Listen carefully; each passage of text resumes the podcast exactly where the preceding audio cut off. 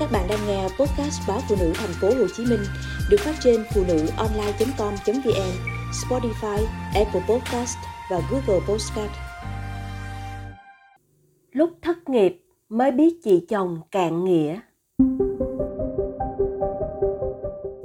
Tôi từng đi gõ cửa từng nhà, vay mượn khắp nơi để giúp chị. Thế mà khi tôi rơi vào cảnh khốn cùng, chị đã làm ngơ. Nhà chồng tôi đông anh em, nhưng tôi chỉ hợp với chị ba. Chị hơn chồng tôi 4 tuổi, rất khéo miệng và tâm lý, nên tôi luôn thoải mái khi chuyện trò, tâm tình mọi điều trong cuộc sống với chị. Ngày đầu về làm dâu, tôi đã có thiện cảm với chị, bởi chị rất nhanh nhẩu, tháo vát. Khi ấy, chị đang gồng gánh nuôi 2 con nhỏ. Chồng chị đi làm ăn xa ngoài Quảng Ninh.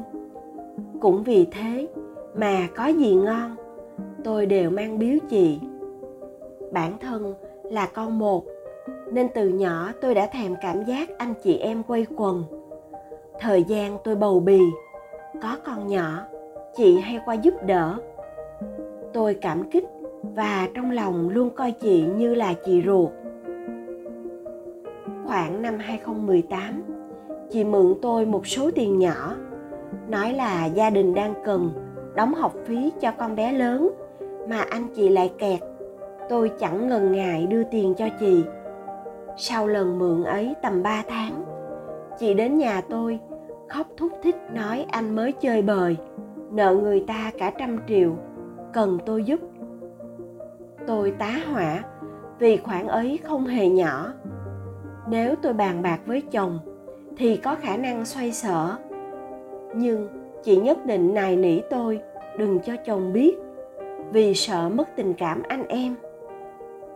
Tôi suy nghĩ rất nhiều, đắn đo mãi. Cuối cùng vì thương chị và vì những lời chị thuyết phục, tôi mượn bạn bè ở chỗ làm, gom đủ khoản để chị chạy nợ cho chồng. Cũng từ sau lần ấy, tôi để ý chị ngày càng nhờ vả tôi nhiều hơn và lần nào cũng rất khẩn thiết. Vừa thương chị, vừa khó từ chối vì chị cũng là bên nhà chồng. Tôi cứ lâu lâu lại đưa chị vài 3 triệu, khi thì phụ chị lo con ốm, khi thì giúp chị để chị sửa cái xe, đóng tiền điện. Cũng có khoản chị tranh thủ trả và cũng có khoản chị hẹn lần lữa. Mãi đến khi chồng tôi biết chuyện, làm ầm về khoản tiền 100 triệu, anh chị mới đưa lại cho hai vợ chồng.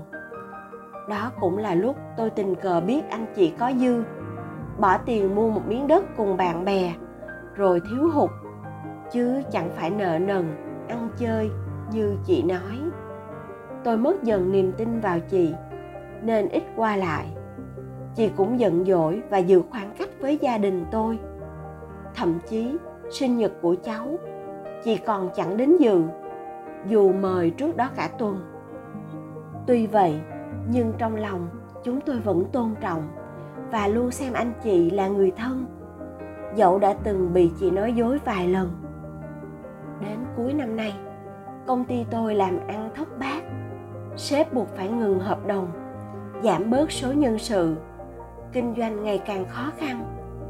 Nghỉ việc 2 tháng qua, tôi thật sự bế tắc, tìm việc mới chưa được, cộng thêm hàng tá khoản phải chi mỗi tháng, chúng tôi rơi vào thiếu hụt.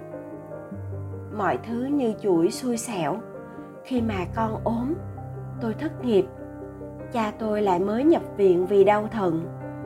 Hết nước, tôi sang nhà hỏi vay tiền chị. Đáp lại mong chờ của tôi, chị lạnh lùng nói, chị đâu có tiền dư. Tôi bất ngờ khi nghe câu ấy, bất ngờ vì chị thờ ơ đến nhẫn tâm. Dù trước kia, tôi từng ra sức giúp đỡ chị, cứ tưởng chị không cho mượn là xong. Nào ngờ chị còn đi nói xấu, đặt điều rằng tôi vay mượn chỉ để lo cho nhà ngoại. Tiền chồng tôi làm cũng là để chu cấp cho nhà ngoại. Tôi bức xúc qua gặp chị thì nhận về những câu mắng mỏ, khinh thường. Chắc làm ăn chẳng ra gì, mới bị người ta đuổi việc. Câu nói ấy khiến tôi tổn thương vô cùng, bởi dù gì tôi cũng từng giúp chị và coi chị như chị ruột. Tôi cứ ngỡ chị cũng thương tôi. Đâu ngờ chị chỉ ngọt nhạt lúc tôi có tiền, còn khi thất thế thì lạnh lùng quay mặt. Nhưng cũng nhờ khó khăn, thất nghiệp, tôi mới nhìn thấu sự cạn nghĩa của chị chồng, để không bao giờ mắc sai lầm như ngày xưa nữa.